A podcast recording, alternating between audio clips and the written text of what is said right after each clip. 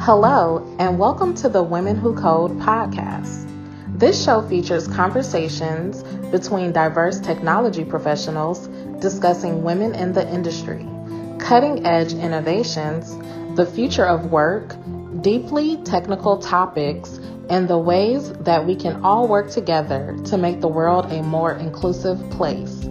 We hope you enjoy, and if you do, please subscribe, rate, and comment.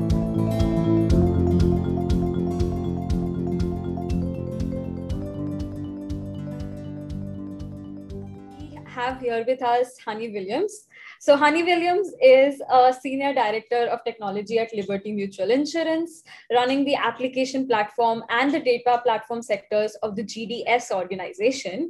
Honey has an undergraduate degree in mathematics and business administration from the University of Maine and a master's degree as well in computer science from Boston University.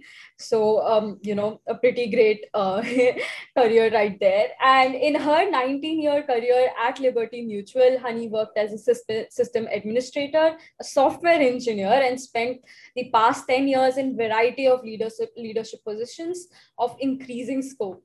Hailing from the Northeast Kingdom of Vermont, Honey is passionate about getting outside and spending most of her weekends mountain biking or skiing, depends on the season, with her husband and their two kids. So hi, Honey. It's really nice to meet you, and we are excited to have you do this interview with us. And, members at Women Who Code are really excited to hear from you. And before we begin, I just want to give you a quick introduction as well about myself. So hi, I'm Archana. I'm based out of Singapore right now. And I work as an AI engineer at Continental Automotive. So most of my job involves running deep learning models for the automotive industry. We work on applications like, finding out object detection in autonomous vehicles to also building chatbots for manufacturing. So I also have worked with data platforms and application-based platform as part of my job. So it's really interesting to hear from you. And I'm really excited for this interview too. So let me start off with, a few easy questions. So can you tell us a bit about your background and your work at Liberty Mutual Insurance? Absolutely. So thank you, Archana, so much for that fantastic intro. Just to add some color, I hail from Maine originally, and I moved during COVID to Northern Vermont to get even more remote with my husband, my two kids, and my two dogs. It was a fun transition for us. I, as a senior director at Liberty Mutual, lead a team of over 100 engineers, admins, and leaders who support Liberty Mutual's databases, data tools, application monitoring, and messaging and streaming solutions. When I came out of college, as you mentioned, I had a math degree and a business degree. So that's not heavy in computer science, but I got into the training program with Liberty Mutual, where they trained us to be software engineers. And that was fantastic for me. And I liked it so much that while I was working, I went back and I got a master's degree in computer science from Boston University, which also awesomely Liberty Mutual paid for. Which I got over 3 years at night while I was working. Great experience. And I will say for that, what that did for me is it gave me more of the nuts and bolts of the work that I was doing and a deeper level of experience in it, which really added to my confidence as a software engineer. So it was a great process to go through. Yeah, and it's really exciting to hear that you did a math course. I bet your foundations are really strong, especially to step into computer science. And apart from that, it's really amazing to hear that, Liberty Mutual invested in this leadership program to sort of give us, leaders like you and to especially drive women in tech. So yeah, a huge thanks to them too. And coming a bit into the aspects of what your company does, and since you mentioned your company deals with insurance, how does like technology benefit your company? I bet like a company as huge as yours might have like sales team, it might have product teams, it might have customer facing teams. So how does technology work for internal teams as well as for products as well, or customer facing roles as well? Absolutely. So technology is absolutely at the bedrock of all the things that we do for Liberty Mutual as we sell insurance, as we service our policies, and then as we achieve the promise that we provide to our customers, which is that in a time of crisis, we will get you what you need to make you whole. And so if we think about what are some of the ways that technology really helps with that, in that time of crisis, what you need is a fast access to money. So one of the things that we need to do is stay on top of what are the innovative ways that are coming out technologically to be able to get you that quickly. And in some cases, it might be old school. We hand you a check, but we do it as quickly as possible. And maybe we do it in person, hand you this check, because we can figure it all out in the back end to know that this is what you need. Or it could be utilizing more modern methods like Venmo in order to get you something direct to your bank account or direct to your Venmo account. Yeah, absolutely. I never knew that, your, that's one of the things that insurances do get involved with, is also giving out physical checks. And it's really nice to know you have that, human touch. And coming a little bit, into your tech stack as well, what does your tech stack look at work? And since you work with insurance, I bet there must be a lot of, security clearances. So how do you go about using or utilizing, for example, a new open source technology? And like, do you do any code reviews as such in your company to utilize that? Yeah, so that's a big question. And I will say, to start off with what does our tech stack look like? We are over 100-year-old company. So that means that we've been around since the internet began. So that means that we have a very diverse tech stack. So you name it, we might have it in pockets across our organization. And then if you think about security and how we go about using open source technology, we have a great cybersecurity organization. And so if I have a team that's looking to utilize some sort of new open source technology, part of our process would be to contact our cybersecurity organization, have them run through and check and make sure that there's no things that we need to be aware of, and get their buy-in before we start utilizing something that's brand new to the organization from an open source perspective. Oh, got it. And so yeah, that's very interesting as well, that you have a separate division that just deals with that. And so like, talking about, the company as such, you said, you have a lot of divisions. So I'm wondering, like, how do you end up doing like allocation or allocation of resources inside your company? Like, how do you distribute resources for, let us say, even in terms of human capital, but also in terms of how does your infrastructure look like? Where do you put your resources for that? And which parts require more and which parts require lesser? Yeah, so that's a complicated process across a big organization. But if I think about it in terms of my organization and how we work on that, it's a partnership between what are the business needs and what are the feature requests that our business has in order to drive their business, as well as what are our tech debt needs. Are we on end of support software that we need to upgrade? How do we marry those together to understand how will that impact our business needs in the future if we don't solve this problem now? And then there's the additional factor of career paths. How do we make sure that we're setting our employees up for success, providing them the development opportunities that continue to challenge them and keep them engaged in their job? Because having an engaged, involved, and innovative staff is critical to our future journey as well. So I would say it's the marrying of those different aspects that is how we prioritize our work. That's a very, interesting answer. I feel like, yeah, you have to sort of weigh in a lot of options before you make a decision about resources for sure. So now moving towards like your tech journey, it's quite inspiring. Firstly, I mean, I love the fact that you converted from a principal developer to a role of manager.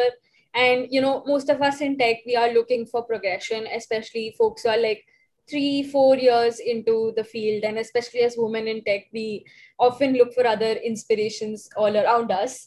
And since we have you here, I would love to know more about your transition and your, was this like a natural progression, or did you have to pursue something new to become a manager? Okay, so I did pursue something new. And I'll tell you, it was in my early 30s, I had my first child. And when I was home on maternity leave with that new baby, which, you know, can be a low point for, or a high point, depending on how you think about it, I sort of had a crisis of, what do I want to do next? Do I want to stay home with this baby? Do I want to go back to my engineering job? Or do I want to do something new that will keep me excited and energized?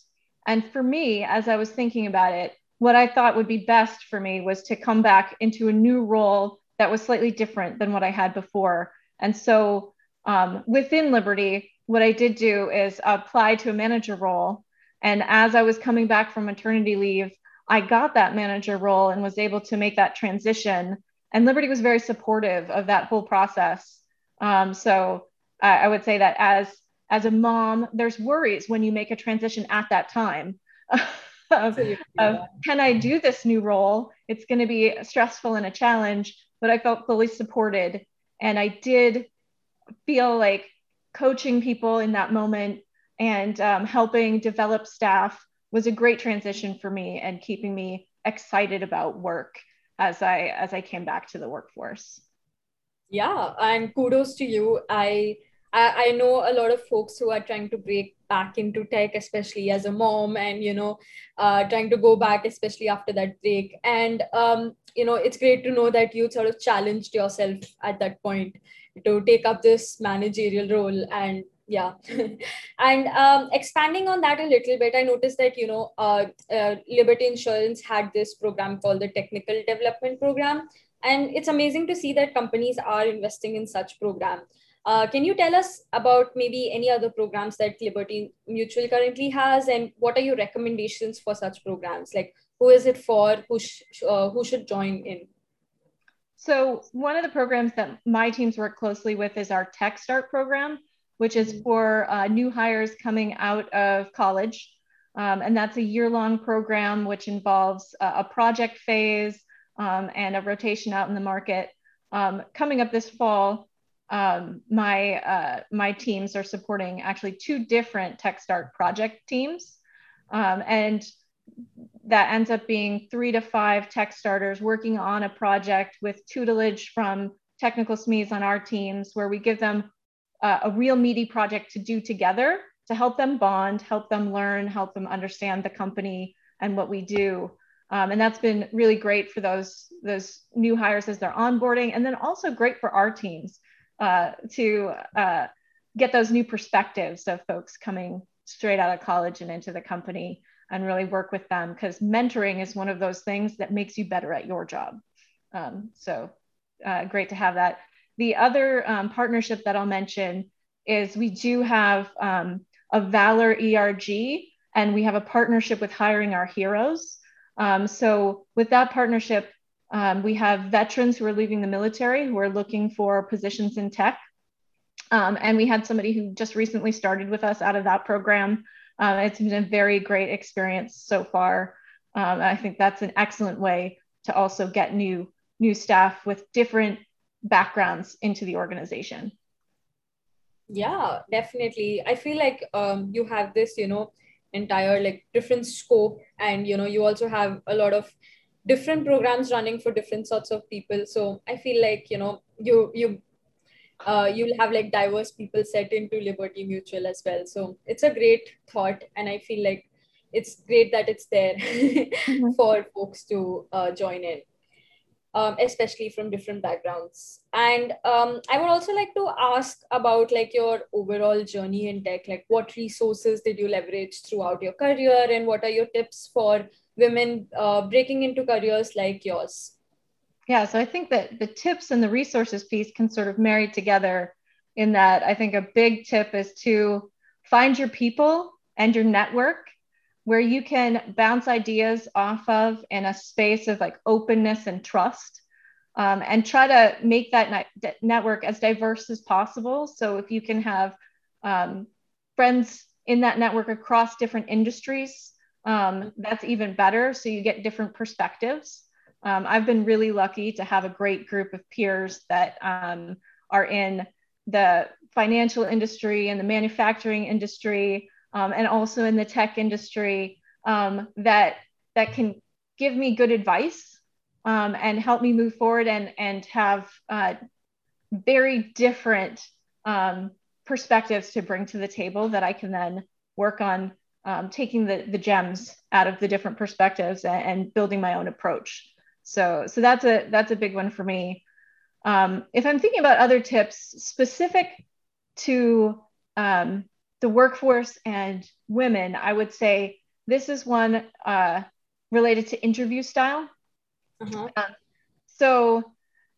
This is something that I have found, and maybe it's not the same everywhere, but I would say that I find that when I'm interviewing women or giving coaching to women, as they're going through interviews, especially if they're mothers, but not always, don't shift focus in your interview to questions about work-life balance and questions about how am I going to be able to achieve this while I have my children.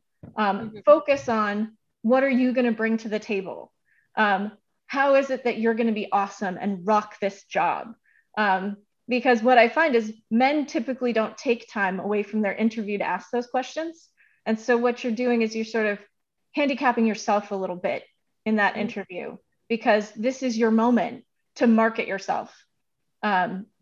So the time for that question is either before, as you're doing a little digging, surreptitious digging about this job and the culture and the climate of that group, or after, when you've sealed the deal and you've got the offer, and then have a good position to ask those questions then. Those are my tips. And then I guess if I was to add on one more, it'd be don't be afraid to make targeted changes in your career, because that exposes you to new people and different experiences that will make you a better leader and be beneficial to you as you move up in your organization. Oh, yeah, for sure. I feel like the tips that you gave, like especially the first one about networking, I feel like Women Who Code is another great place to meet these diverse set of people. Because out here, like I've just met people from all walks of life and, you know, from different places around the globe, and also folks who are just working in different sectors, as you explained. So, you know, for folks who are hearing us, maybe they can also go check out some networks near them or go check out some global tracks that Women Who Code has. And apart from that, I feel like, you know, your advice about how mothers like break into tech, or, you know, how, yeah, I mean, that's very different from what I've heard before. I think it's something that, you know, folks need to definitely work on, and it's something that has to be said. So, you know, thank you so much for bringing that out and saying it to the audience, because I mean, especially you, even as a, like, I know that you're a mother to two kids, so you might already know about this process and this journey. So it's a great advice to other moms who are just breaking into tech or taking a break and coming back. So thank you for, you know, shedding a light on that as well. Before we finish, is there anything else you would like to tell us? I guess one last piece of advice I would leave you with is, as you're thinking about places that you want to go in your career, the importance of a culture of the organization of openness and trust. And I mentioned that as part of your network, but if you can find places where you feel really comfortable to be open, and to have a trusting environment, that will foster the innovation and spark the creativity that will make it a great journey for you. So keep an eye out for that. And I will note that I've been at Liberty Mutual for 19 years. So obviously I've found that place for me that has that culture of openness and trust. And we are hiring. So, and we have a variety of roles open, which you can find at lmi.co/tech. So if anybody would like to join us, please check that out. Yeah, it seems like an awesome place to work at. And I feel like, you know, thank you so much for even giving us that thought and, you know, giving us that advice. It can help folks make an informed decision when they're going into their next job and thinking about the culture too and, you know, where they fit in. So yeah, thank you so much for that, Honey. I'm going to wrap it up here. But in case like any folks have any questions, feel free to reach out to us later at Women Who Code. And yeah. Yeah, well, it's been wonderful talking with you. Thank you so much for this.